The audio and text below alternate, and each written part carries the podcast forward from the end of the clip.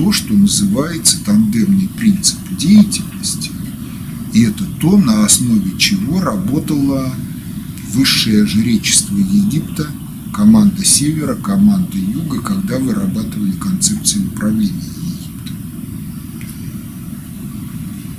И если этот процесс идет, то, в общем-то, в нем участвуют все, весь класс или группа, часть класса. И это качественно иной процесс обучения, потому что дети сами осваивают фактологию предмета, и дети сами вырабатывают навыки мыслительной деятельности, навыки творчества, причем во всех предметных областях, математики, физики, химии. Но если тебе надо указать на ошибки твоего товарища, то ты должен вникнуть в суть этих ошибок ты должен либо сам подвигнуть его как-то, либо выдать рецепт решения этих ошибок. Ну и если все это дело вот работает, то мы получаем совершенно другого выпускника школы. Во-первых, благодаря ликвидации системы обездвиженности в классе он здоров – благодаря скорочтению с домашними заданиями он управляется гораздо быстрее, и у него есть время на то, чтобы заняться чем-то еще. Другой вопрос, а городская среда обитания открывает ему возможности для того, чтобы заняться чем-то еще? То есть система внеклассного образования работает или нет? Что входит в ее состав – как организована городская среда, как тюрьма или как действительно органичная по отношению к природе среда обитания, в котором есть место и человеку, и птичкам, и зверушкам, и травкам. По Хельсинки бегают зайцы, белки, летают птички. Санкт-Петербурге неведомо откуда залетевший дятел долбит бетонный столб. То есть, понимаете, город опасен не только для человека.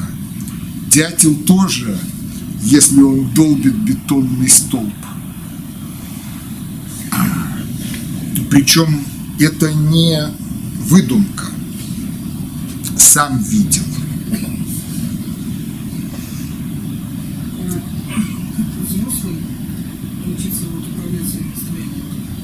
Ну, прежде всего поставить эту проблему перед собой и деятельностью заняться ее решением. То есть вы мониторите свое настроение, и когда эмоции зашкаливают, либо эмоции отсутствуют, волевым порядком говорите себе «цыц», некоторым образом изменяете либо вид деятельности, либо характер деятельности. И возвращаетесь к камертону согласно которому Всевышний не ошибается, и осознание этой мысли должно вызывать предельно светлые эмоции. Подъем сил, то есть энергетическую обеспеченность этих эмоций. Но это уже, понимаете, это другая школа. Далее вуз. Ну, современная вузовская система – это тот же дебилизм средневековый – преподаватель что-то рассказывает, студенты чего-то записывают. Тоже пришла тестовая система, которая не требует от студента навыка изъясняться осмысленно самостоятельно. Кроме этого,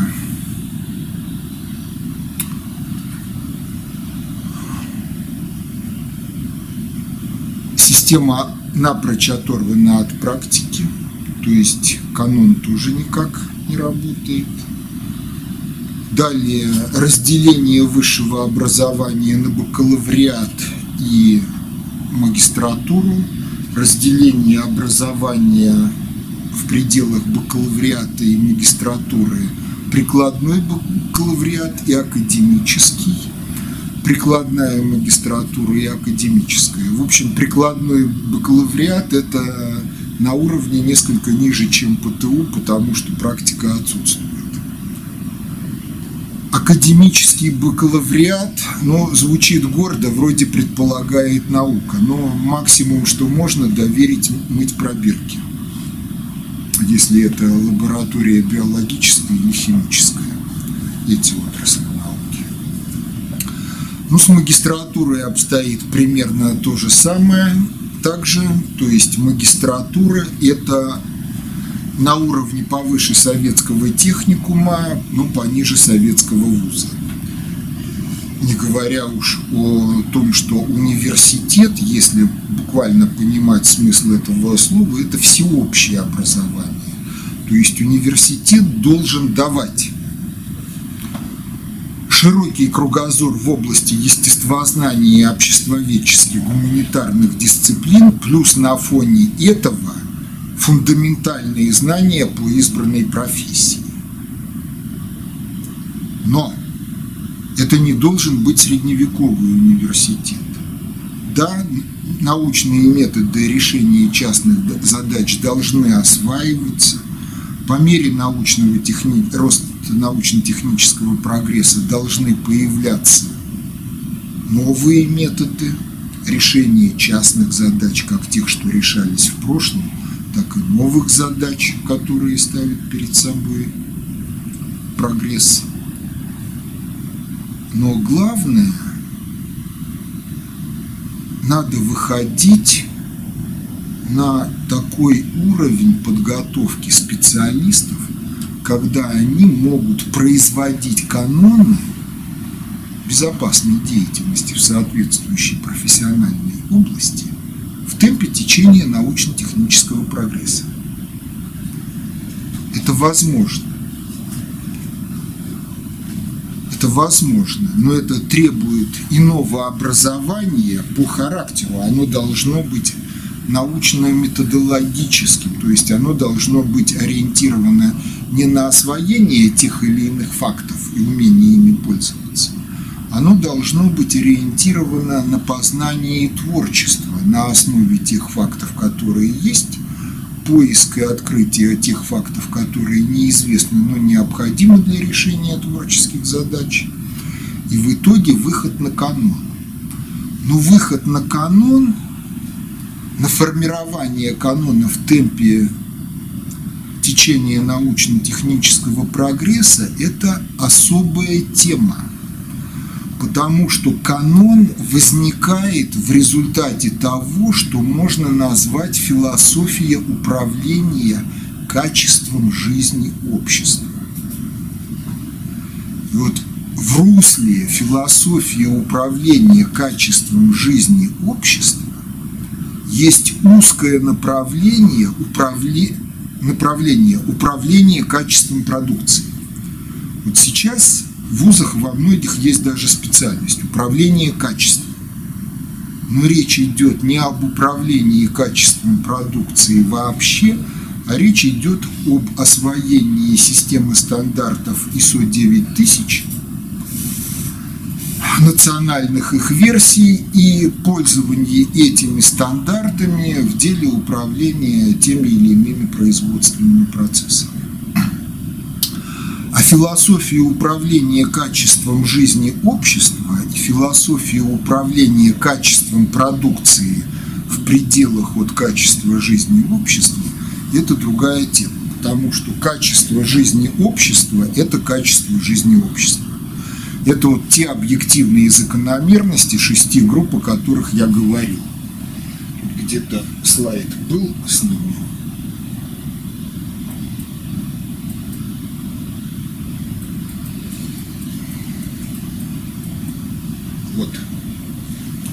философия управления качеством жизни общества должна строиться на знании этих закономерностей и выдавать некие рецепты решения проблем без создания новых, так, чтобы была обеспечена гармония цивилизации и биосферы и внутрисоциальная гармония. Дальше. Производство и потребление любого продукта – это либо вклад в качество жизни общества, либо разрушение качества жизни. Либо могут быть такие варианты, что в одних аспектах это вклад в повышение, а в других аспектах это уничтожение качества жизни общества. Вот для того, чтобы понять, чего обстоит дело с качеством продукции, надо иметь представление о ее жизненном цикле, то есть от задумки – до утилизации или переработки во вторичное сырье. Вот качество жизни, качество, жизненный цикл продукции любой, он может быть представлен тоже таблицей по горизонтали этапы жизненного цикла, разработка, производство – эксплуатация, утилизация и переработка во вторсырье. А по вертикали несколько групп требований. Требований, которые предъявляет пользователь, требования общесоциального характера, включая экологические. Дальше требования конструкторско-технологические, ну еще там чего ну, в общем, есть, можно построить таблицу.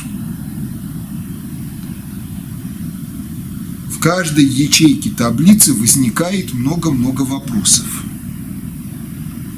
Вот если на каждый из этих вопросов дать ответы, проистекающие вот из этих объективных закономерностей, то получится канон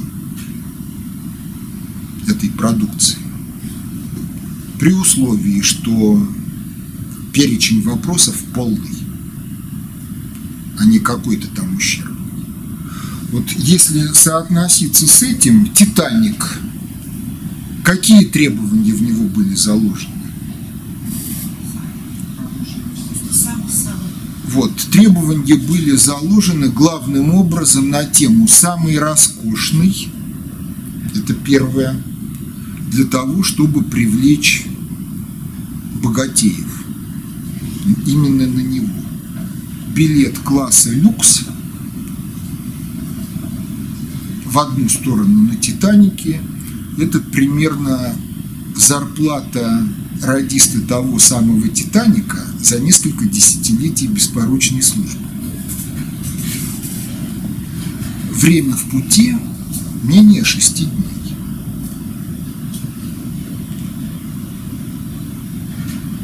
Это роскошь.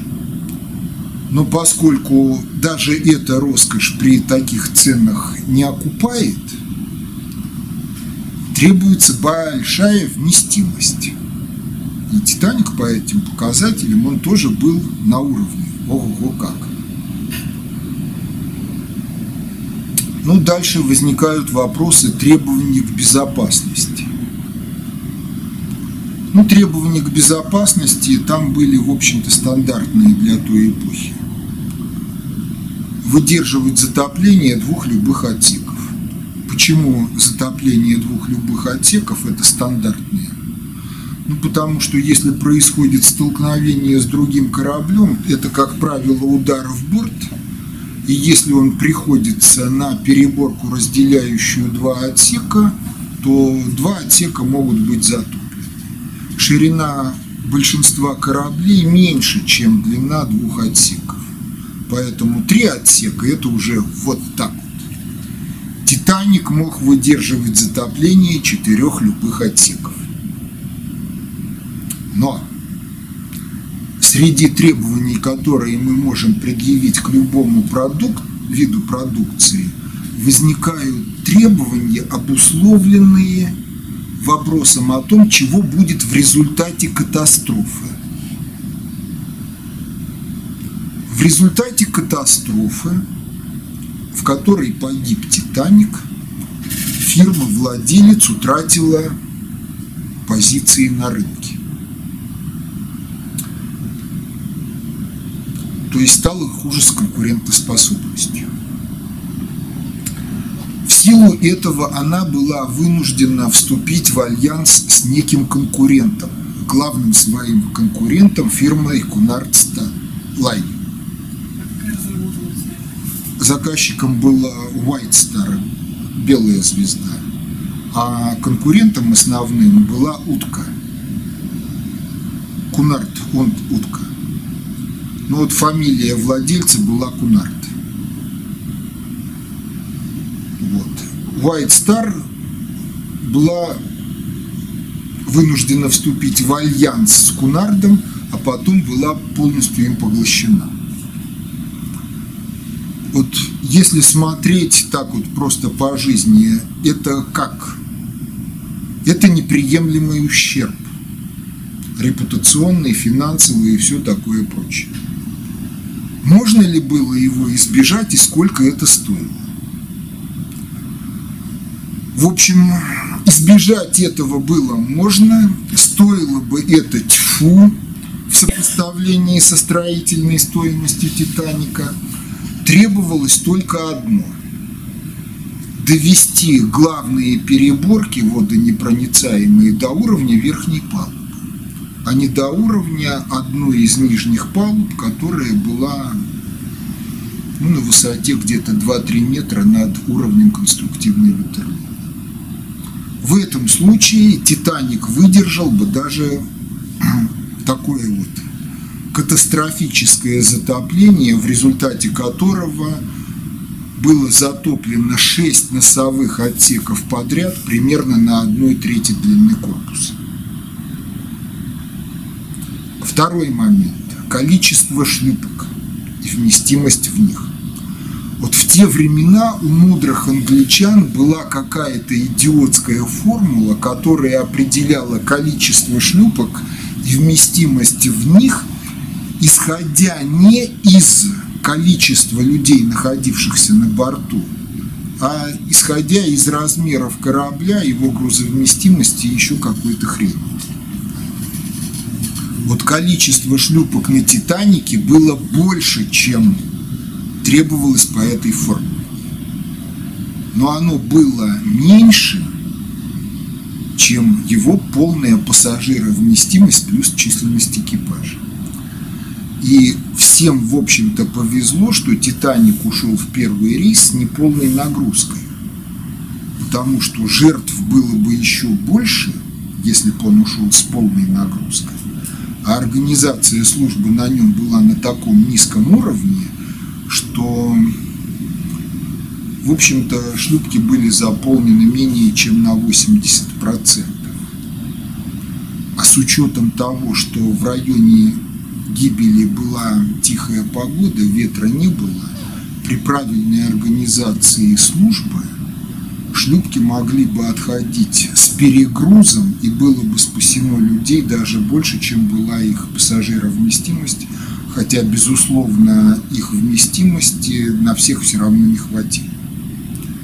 То есть, если задумываться о таких вещах, как последствия катастрофы и стоимость профилактирования катастрофы, то, в общем-то, относительно небольшим удорожанием изделия можно очень сильно повысить уровень его безопасности, в том числе и по отношению к катастрофе.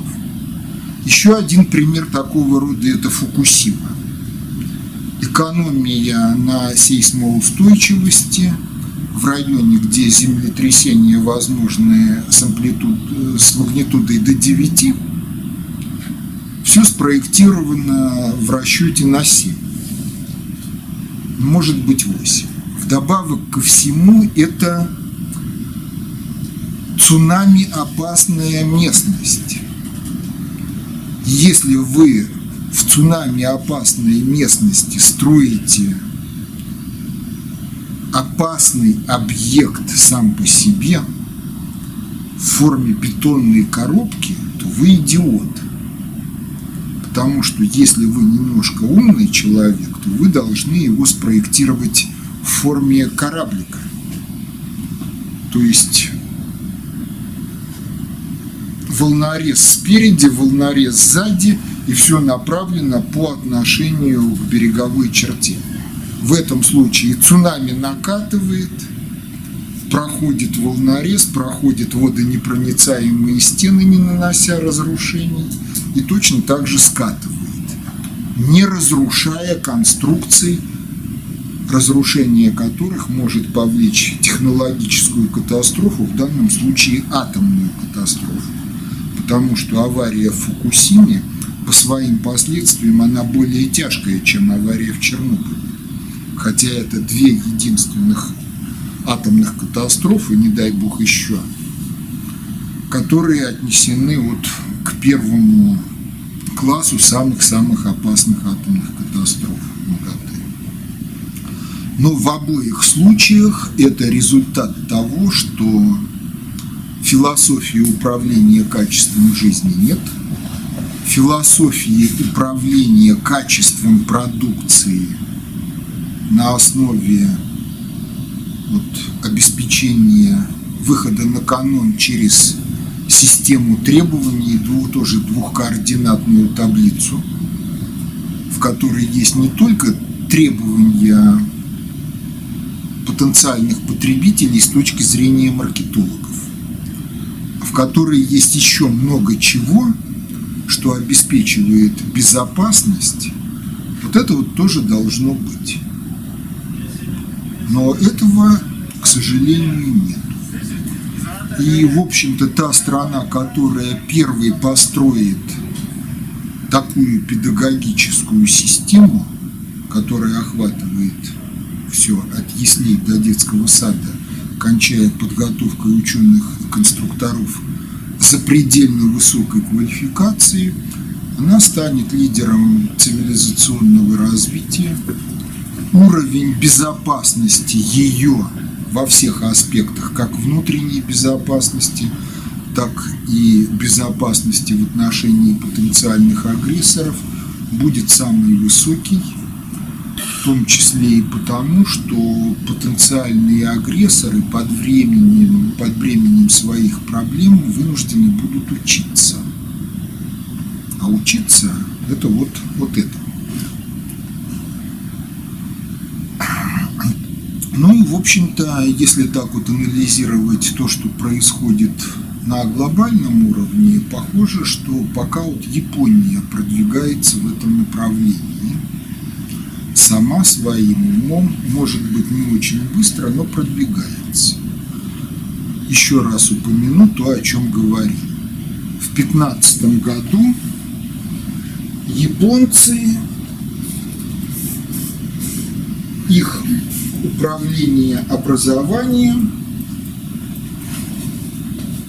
запретило, рекомендовало запретить преподавание в вузах Японии – целой куче гуманитарных дисциплин, социологии, политологии, философии и других. На первый взгляд мракобесие, если не вникать в подробности, то есть в содержание этих учебных дисциплин. А если вникнуть, выяснится, что речь идет о том, что Запад успел внедрить в культуру Японии после реставрации Мэйди, особенно после того, как в 1945 году продиктовал ей Конституцию. Западная социология, политология, философия и прикладные дисциплины типа юриспруденции – это вздор. Мы живем тоже под властью этого вздора. Я привожу часто фразу из отечественного учебника по политологии. Государство – это концентрированное выражение идеи политического. Переведите на русский язык так, чтобы простому человеку было понятно. Культура управления в Соединенных Штатах строится на ином Авраам Линкольн высказал два таких положения. Законная задача правительства – делать для общества людей то, что каждый из них, выступая в своем индивидуальном качестве, не может сделать вообще, либо не может сделать хорошо.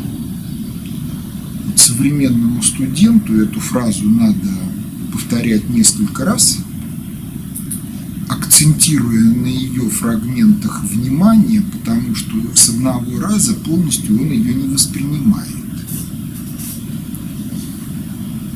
Вот. Но наша политическая культура основана на демагогии типа «государство – это концентрированное выражение идеи политического». Вот если это признавать наукой, то японцы – жуткие мракобесы.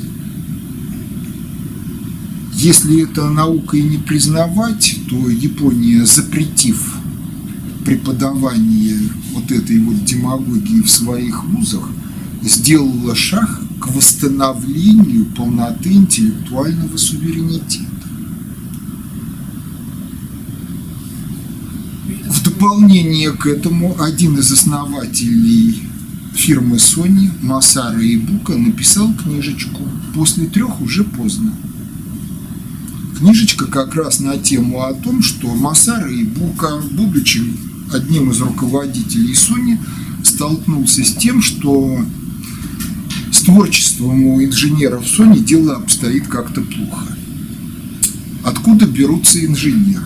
Из университетов и вузов. Пошел посмотреть, что там делается. Там студентов полно, а тех, кого хочется пригласить в Sony на работу, раз-два и обчулся.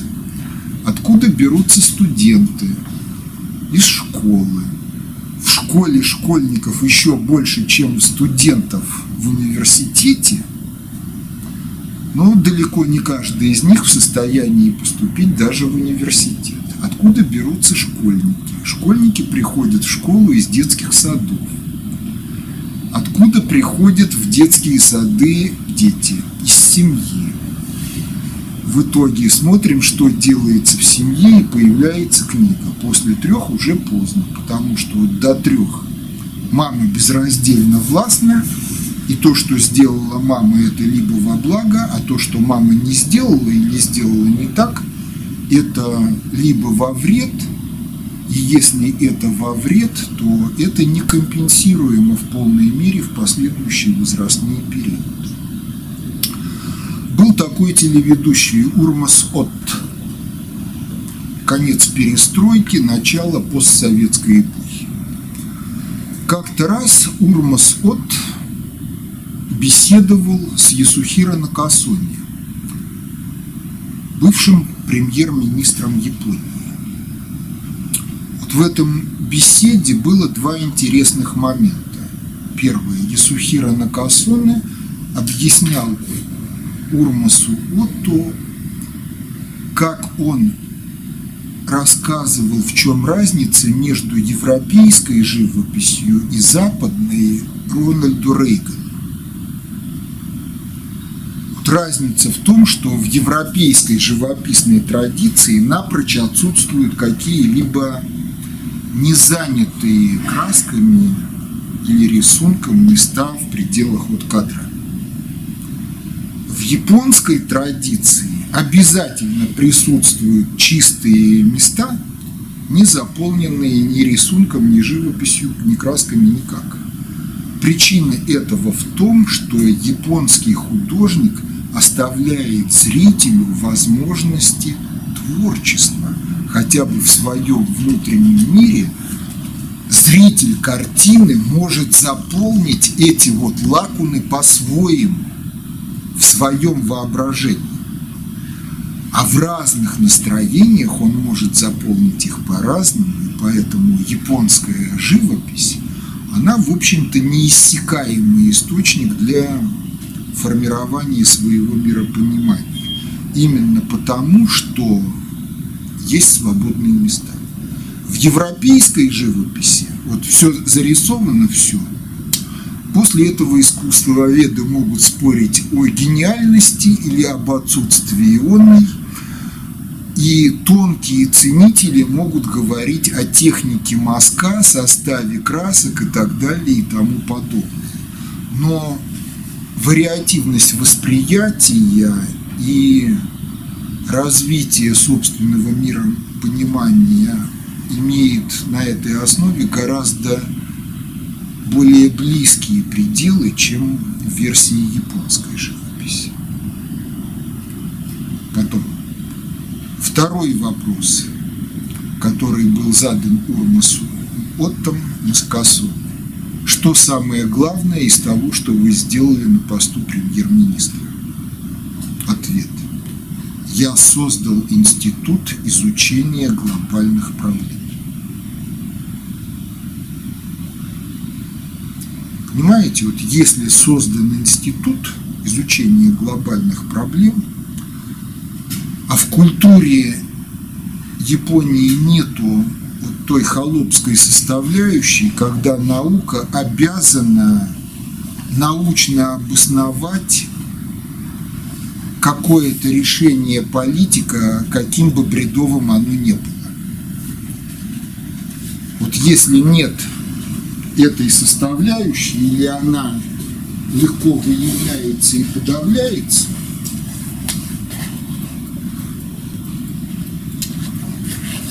то тогда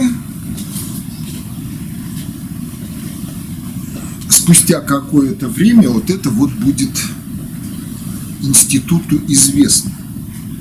И на этом можно будет строить политику Японии как глобальную, так и внутреннюю, и международную. Это вопрос времени.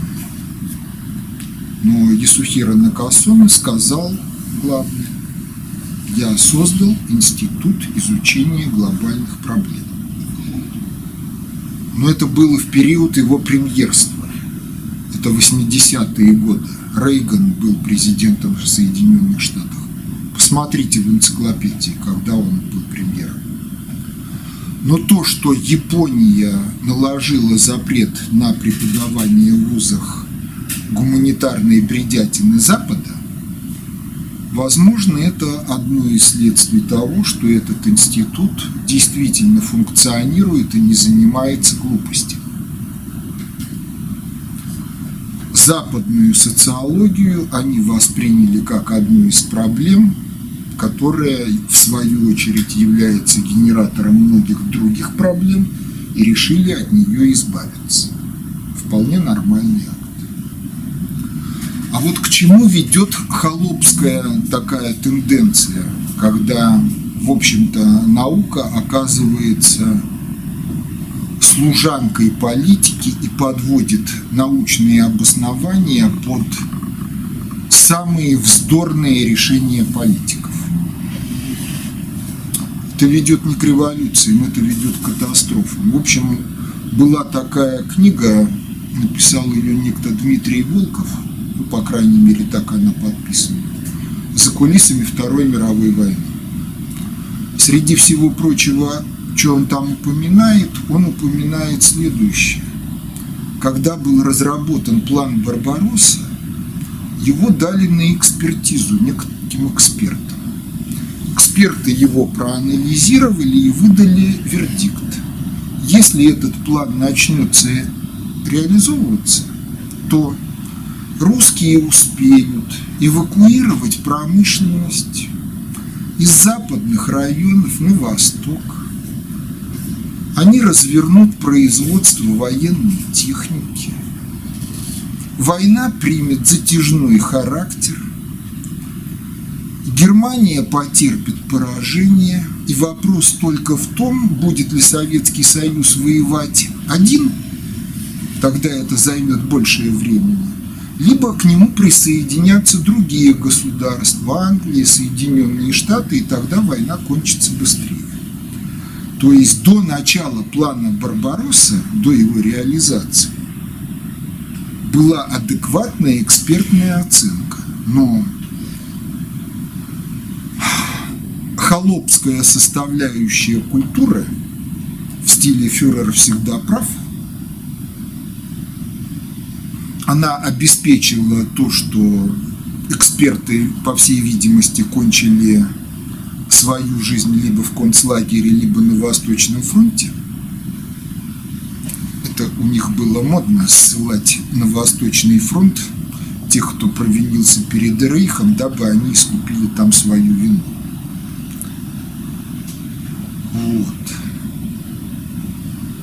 А о том, как она работала, можете почитать в книге «Народная монархия» Ивана Лукьяновича Солоневича.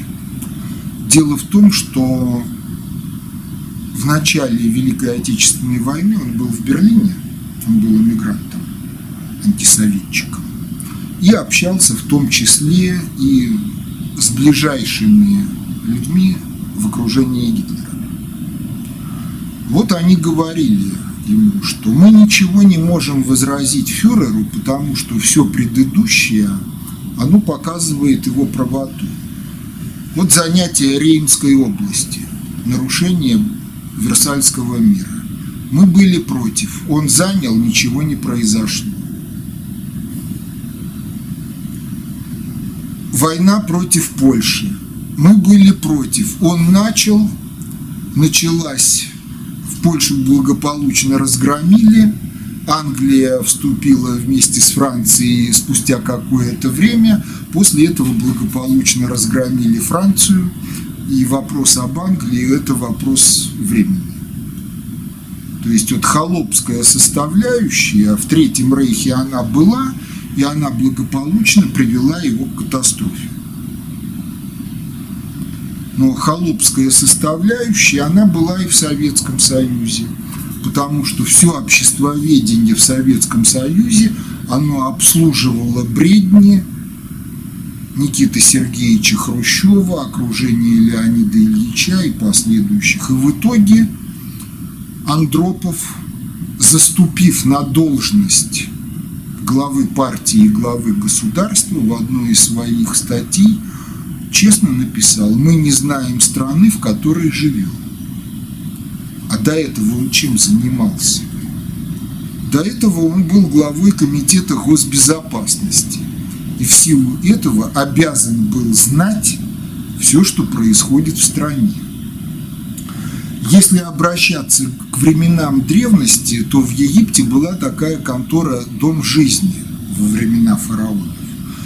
Вот если говорить о полномочиях и функционале, то Дом жизни – это Академия наук Союза СССР и КГБ в одном лице, юридическом.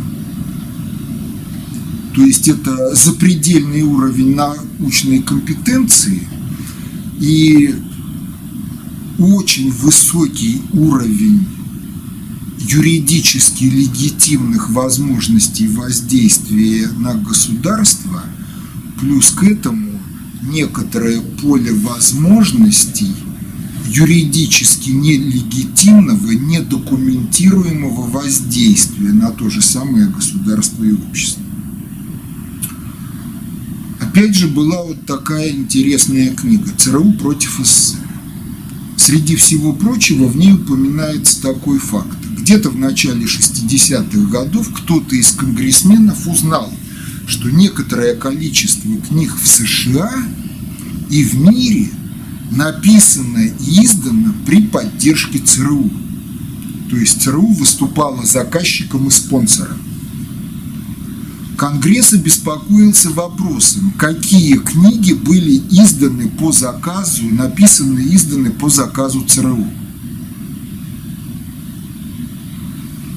Ну, ЦРУ не может ответить, не ответить Конгрессу. ЦРУ ответила, переписка по этому вопросу у нас занимает 20 футов на полках.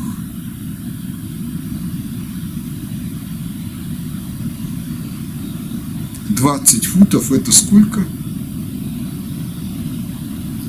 Это порядка шести метров. Вот представьте, стеллажи полок, на которых переписка только.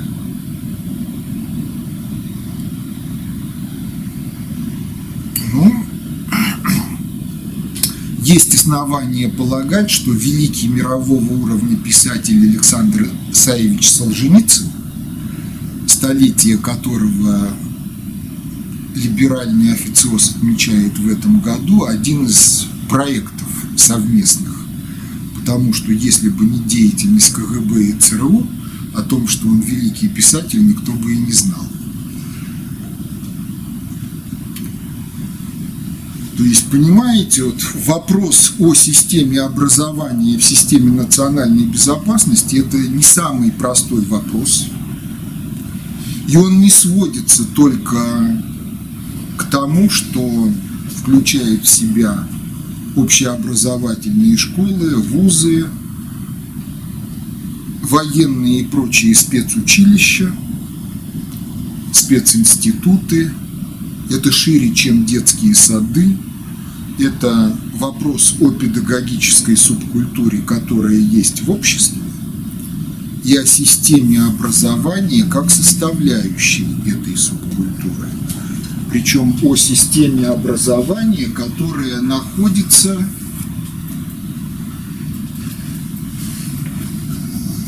во взаимодействии. То есть, понимаете, вот здесь прослеживается некий контур.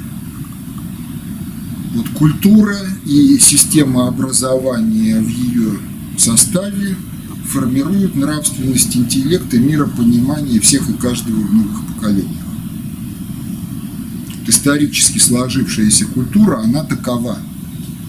Она налагает определенные ограничения. В силу этих ограничений – Пушкин, Достоевский, Сталин, жившие каждый в свою эпоху, не имея определенных знаний за отсутствием их культуры, могли сделать далеко не все, что нужно было, потому что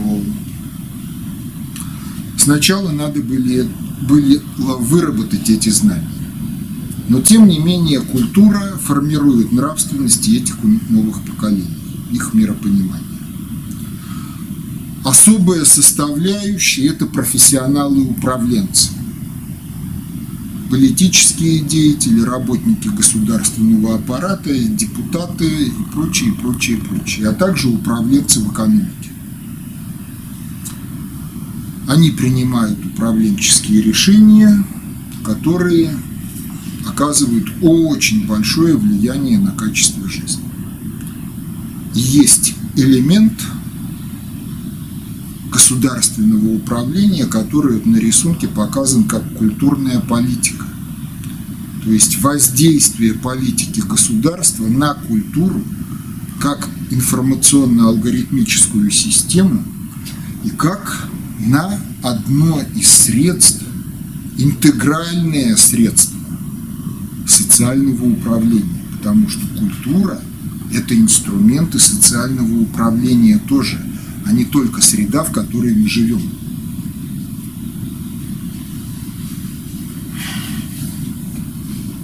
Система образования и вся педагогическая субкультура, они там.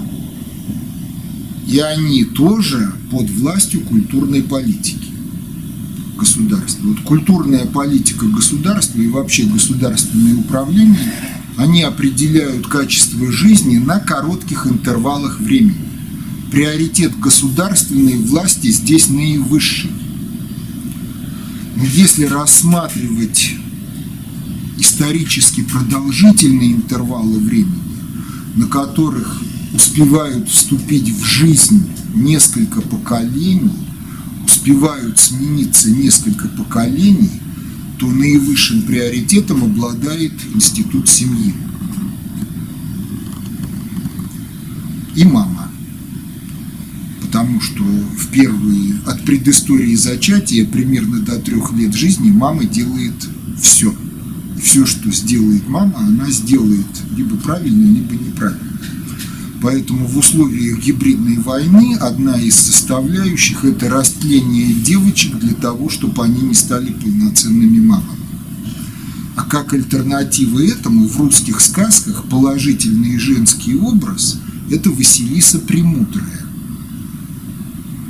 которой предстоит стать мамой, которая сможет сделать вот на всем этапе от предыстории зачатия до примерно трех лет все то, что обеспечит полноценное становление и психики личности, и развитие организма.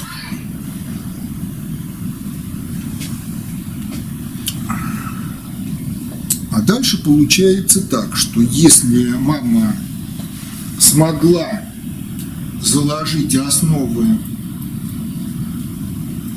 вот для этого, то, что во второй колонке выделено красным, то возникает довольно широкий слой, который по отношению к политике государства может занимать двойную позицию. Если политика государства направлена на развитие общества, то они будут мощнейшей социальной опорой для политики государства. Если политика государства антинародна, направлены на деградацию общества, на осуществление самогеноцида народа, то они, обладая вот теми тремя качествами, они станут дееспособной оппозицией этому государству.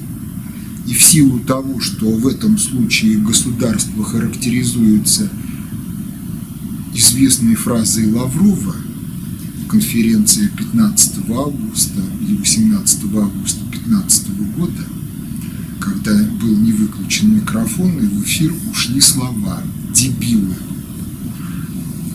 то оппозиция гарантированно выигрывает. Я подчеркиваю, что в данном случае оппозиция творческая.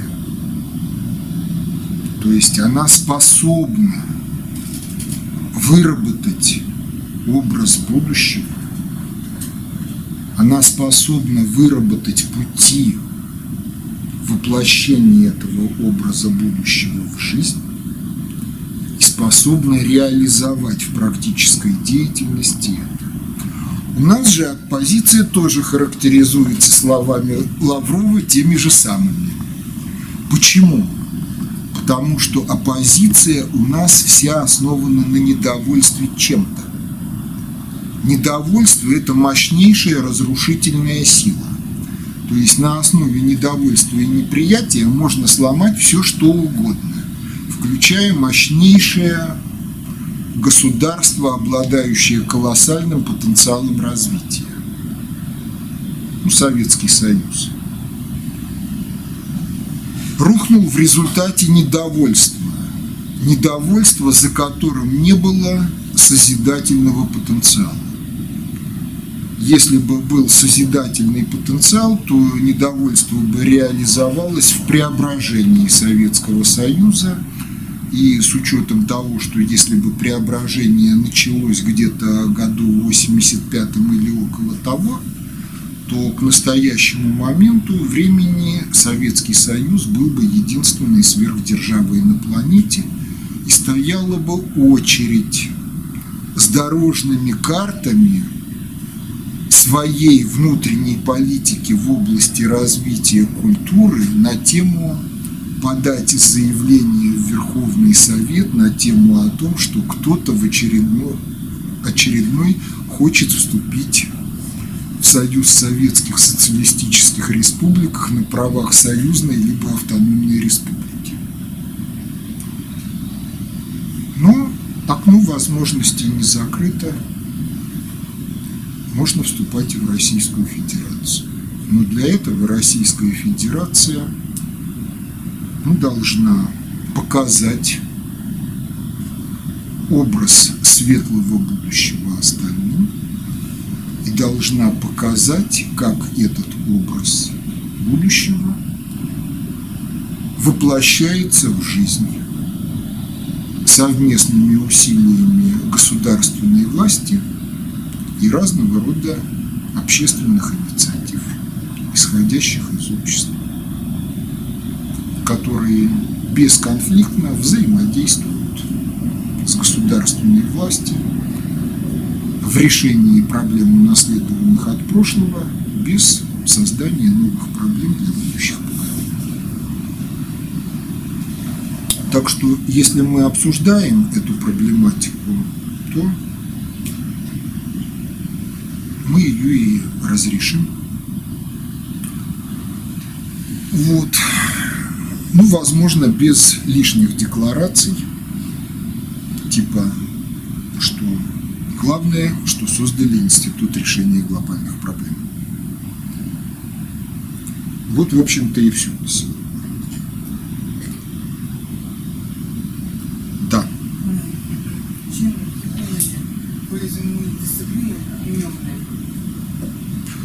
Понимаете, тут вариантов два. В разных вузах это может быть по-разному. Значит, первое. Ликвидация соответствующих учебных дисциплин – это прекращение того, что можно по-русски ласково назвать запудриванием мозгов, хотя есть и более грубый аналог этому определению. Соответственно, непокалеченные европейским образованием люди, они более свободны, чем покалеченные. Вторая сторона вопроса. Если обратиться к японской истории, то у них есть уйма трактатов еще средневековых на тему о том, что такое общество, что такое человек как управлять государством. То есть в некоторых вузах будут изучать исторически сложившуюся национальную традицию. Будут ее осмыслять и переосмыслять, в результате чего появятся новые трактаты на темы социологии, политологии и так далее. Вопрос только в том, будут ли в них выражены объективные закономерности от всех тех шести групп, которые были показаны на предыдущем слайде. На этом. Если будут выражены, то никаких проблем не будет те люди, которые владеют и традицией, и ее развитием, несут в себе образ будущего, который не противоречит объективным закономерностям, они легко объяснят, чего, как и почему, тем, кто не получал европейского типа социологического образования. Вот. Ну, умеют они вырабатывать каноны или нет, это покажет будущее, но то, что они не столкнутся с возражениями на основе предубеждений, обусловленных европейским вздором, это факт. И уже это упрощает. Потому что если вы что-то рассказываете человеку, у которого нет предубеждения по данному вопросу, это одна ситуация. Если вы рассказываете что-то человеку, у которого есть предубеждение по этому вопросу, то на первом этапе вы должны сломать эти предубеждения. В ряде случаев слом предубеждений – это слом психики человека в том виде, в каком она сложилась. Ну, а может быть и радикальный инквизиторский подход. Спалить за необучаемостью.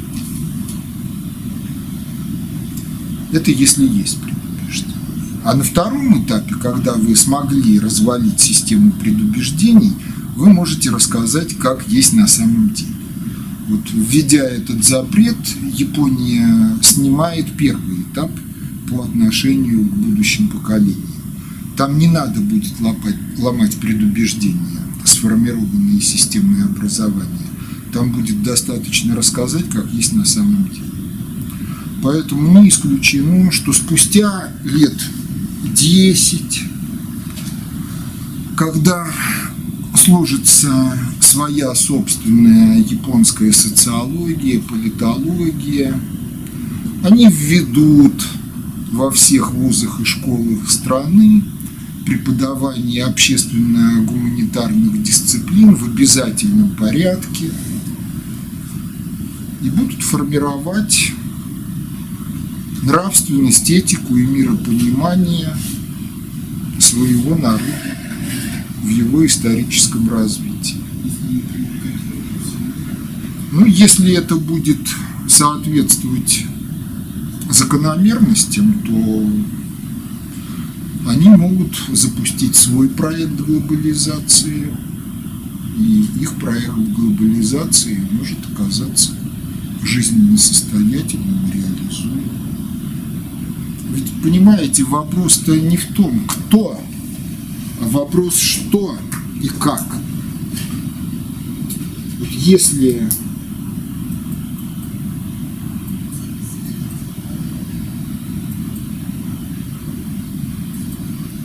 что-то оно тут зависло. Да, не хочет листаться.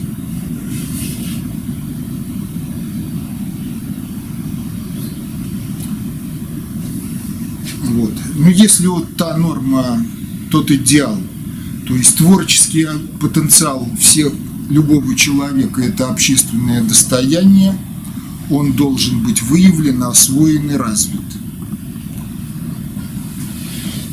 Совесть и стыд должны быть активны на протяжении всей жизни. Воля должна быть развита к началу подросткового возраста.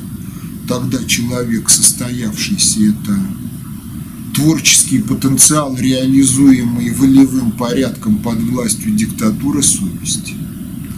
Вот если культура развивается в этом направлении, и на этом основан глобализации, то объективно не важно, кто. Япония, Россия, какая-то африканская народность. Главное, чтобы процесс шел в правильном направлении. А по отношению ко всем прочим, кто не лидер, там фраза из фильма «Тот самый Мюнхгаузен». А вы присоединяйтесь незаметно, господин барон. Вроде так. Но в большинстве случаев проблемы другого рода. Помните, у Маяковского в одном из стихотворений «И будь я негром преклонных годов, я бы выучил русский только за то, что на, на нем разговаривал Ленин». Почему? Потому что при всех пороках марксизма было там чего почитать и над чем подумать. Был образ будущего, благого будущего, привлекательный для всех. И если не воспринимать марксизм как догму, неизменную догму, понимать, что диалектический материализм – это первая публичная методологическая философия, и понимать, что главная методология познания, которая тоже должна развиваться, то вот эти слова из стихотворения Маяковского, они на редкость правильны. А если посмотреть на то, что происходит у наших соседей – соловьиной мовой, то на соловьиной мове нет ни одного текста, ради постижения глубинного смысла которого ее следовало бы учить.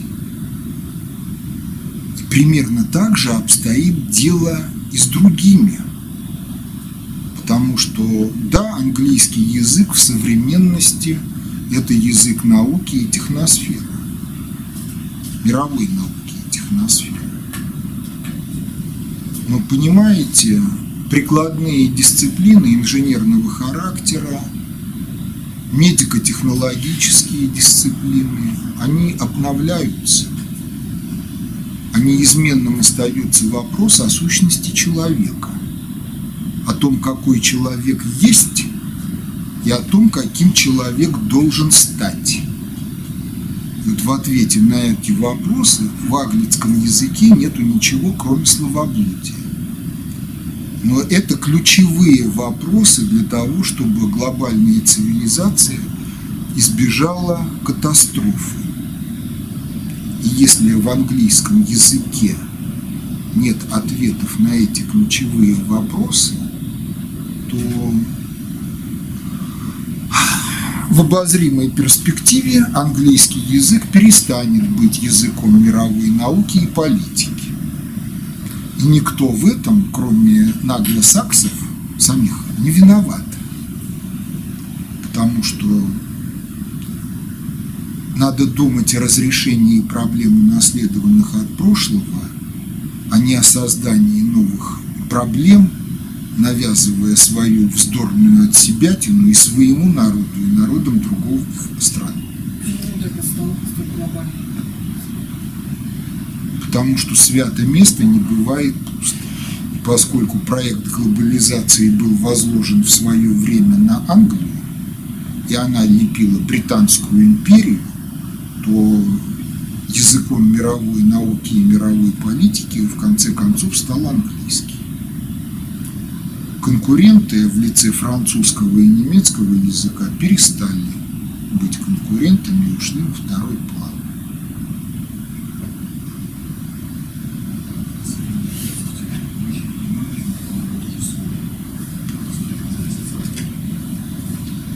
Там есть свои особенности. Понимаете, менеджмент в любом случае, он связан с психологией людей.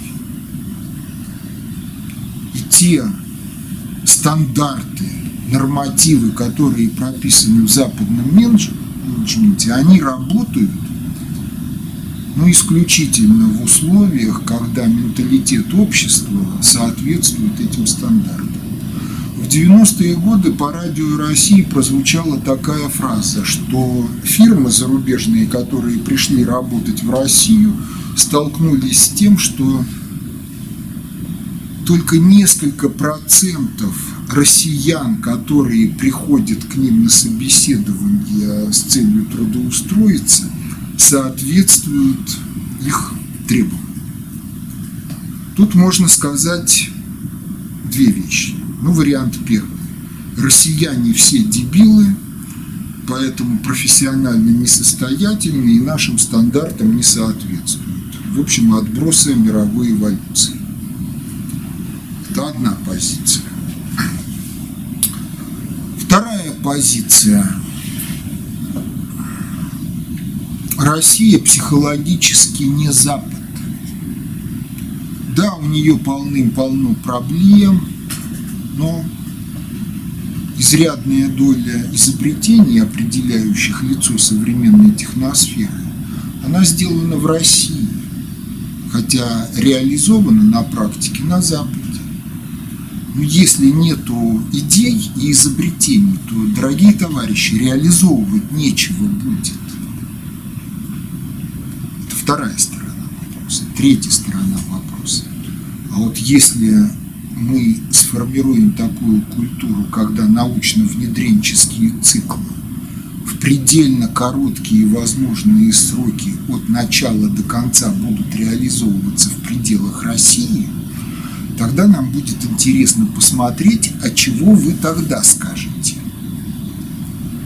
А то, что научно-внедренческие циклы действительно могут реализовываться в очень короткие сроки – в полноте, не в полноте. Ну, в общем-то, историческая практика показывает. По оценкам Соединенных Штатов на создание ядерного оружия и ракетно-космической техники СССР требовалось от 20 до 30 лет. Это по состоянию на конец 40-х годов. Поэтому они ожидали всего чего угодно, но не атомного взрыва в 1949 году, не царь бомбы и не первого спутника в октябре 1957 года. Когда первый спутник полетел, то Кеннеди сказал, что мы проиграли за школьной партой. Опять система образования и началось освоение, попытка трансформации американской системы образования в советскую, с внедрением элементов советской системы. Но там, понимаете, возникла определенная проблема. Русская педагогическая традиция, она основана на личности учителя, а не на образовательных стандартах. Не на учебниках, не на книжках не на бюрократии Министерства просвещения. Она основана на личности учителя. И если Ася Викторовна до шестого класса жесточайшим образом насиловала меня и других английским языком, то низкий поклон Асе Викторовне. Если Софья Николаевна очень жестоко подходила к расстановке оценок за контрольные по математике, то тех, кто не был сломан чисто психологически математикой из-за своей неготовности к восприятию математики, что проистекало из семьи, то математика не воспринимается как нечто угрожающее жизни и спокойствию. Более того, математика не делится на некую общую школьную и какую-то особо высшую. Потому что приходит понимание, что если дело доходит до прикладной математики, как инструментарии решения задач, то все математические абстракции без исключения средства упаковки четырех действий арифметики, освоенных в первом классе. Те абстракции, которые не дошли до состояния прикладной математики сейчас, либо дойдут до такого состояния в будущем по мере развития вычислительной техники, либо являются просто средством, которое позволяет многие вещи понять в жизни. Ну, например, балансовый метод. Описание и моделирование макроэкономических систем. Целая куча вопросов, связанных со сбором информации, с достоверностью экономической статистики, с изменением матрицы коэффициентов прямых затрат, еще много чего. Но если вы хотите понять, что такое макроэкономическая система государства как объект управления, то все эти вопросы прикладного характера становятся неактуальными. Но уравнения межотраслевого баланса позволяют понять хотя бы на уровне умозрительности, что и как с чем связаны в экономике, в производстве и потреблении. Они позволяют понять, что в любой кредитно-финансовой системе денег всегда 100%. И только вопрос о том, в каких номинальных суммах выражаются эти 100% и каждая доля этих 100%. Как эти 100% динамически перераспределяются между физическими и юридическими лицами, какие это имеет последствия то есть расходы физических и юридических лиц на что и какие последствия будут в жизни общества в будущем. Понимаете, это вопросы, которые балансовый метод в состоянии прояснить на основе того образования, которое дает даже средняя школа. Потому что система линейных уравнений с неизвестными по количеству уравнений – ну, в советские времена, в 10 классе, это было понятно всем.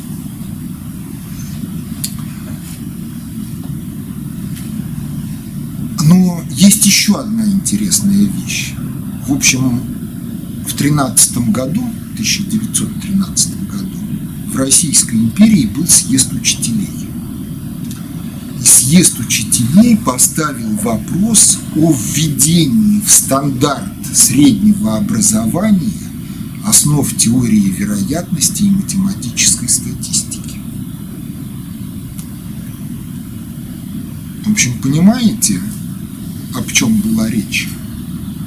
Речь была о том, чтобы нормально учащемуся выпускнику гимназии дать еще один ключ к пониманию жизни потому что человеческое общество – это множество людей. Народное хозяйство любого государства – это множество предприятий и множество хозяйствующих субъектов. Все множества описываются статистикой. Все статистики математически описываются как распределение случайной величины, либо как плотность распределения случайной величины, если плотность существует плотность может не существовать в силу недифференцируемости распределения в тех или иных точках или на тех или иных интервалах. Но если основы вероят... теории вероятности и мат-статистики введены в стандарт обязательного образования, если в 10-11 классе среди всего прочего изучаются балансовые методы и взгляд на экономику, на хозяйство общества через призму балансового метода, то Набиулина, на Орешкин, Думский комитет по экономике и финансам в ныне существующем виде невозможно. И, соответственно, та экономическая политика, которая проводится в стране на протяжении четверти века практически, она тоже становится невозможной. Будет другая политика, будет другое качество жизни. Потому что та закономерность, наука, чего-то сгружает в систему образования. Система образования чего-то сгружает в психику людей. Некоторое количество людей становятся управленцами, и дальше они соотносят поток оперативной информации с тем, чего система образования сгрузила им в психику. На основе этого они вырабатывают управленческие решения, а реализация управленческих решений порождает определенное качество жизни – соответствующее во многом тем теориям, которые наука сгрузила в систему образования. Поэтому, если вам не нравится качество жизни, то вопрос не в том, голосовать за Жириновского или Собчак или за Путина. Вопрос в том, что все они получили, в общем-то, одинаковое образование, за пределы которого – даже если кто-то из них может выйти в одиночку, то еще остается управленческий корпус. 18 миллионов бюрократов, которые действуют в пределах того, чему их научила школа, средняя и высшая. А школа научила тому, чего дала наука. Следующий вопрос – а кто проводил кастинг научных теорий, которые попали в систему образования и с какими целями. Если вас не устраивает качество жизни, то начинать надо с ревизии науки, где там лженаука, а где там действительная наука, какая лженаука попала в школьную программу и вузовскую, а какие достоверно жизненно состоятельные научные теории не допущены в стандарты образования, кто персонально за это отвечает. В частности, вот интересно, что ни у Генпрокуратуры, ни у ФСБ нет никаких вопросов к идеологам и проводникам той реформы системы образования, которая была проведена в 90-е годы хотя составы преступления, предусмотренные статьей 275 ныне действующего Уголовного кодекса, ну, просто выпирают. И вопрос только в юридически грамотном оформлении по 275 очень многих экспертов, идеологов, бюрократов, которые приложили усилия к тому, чтобы система образования стала реальностью в том виде, в каком она есть. Еще один вопрос, о котором я не сказал, потому что на что-то отвлекся. Если вы хотите получить специалиста профессионально состоятельного, то он должен с самого начала обучения по профессии читать фундаментальные книги, толстые, очень хорошие учебные курсы по соответствующим программам. И эти учебные курсы невозможно разделить на базовый уровень бакалавриата и дополнительные главы магистратуры.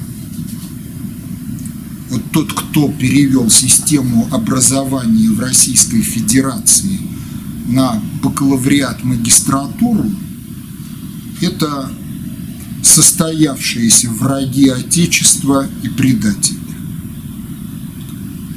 Хотя они не, юридически не оформлены в таковом качестве. Вот пока и все.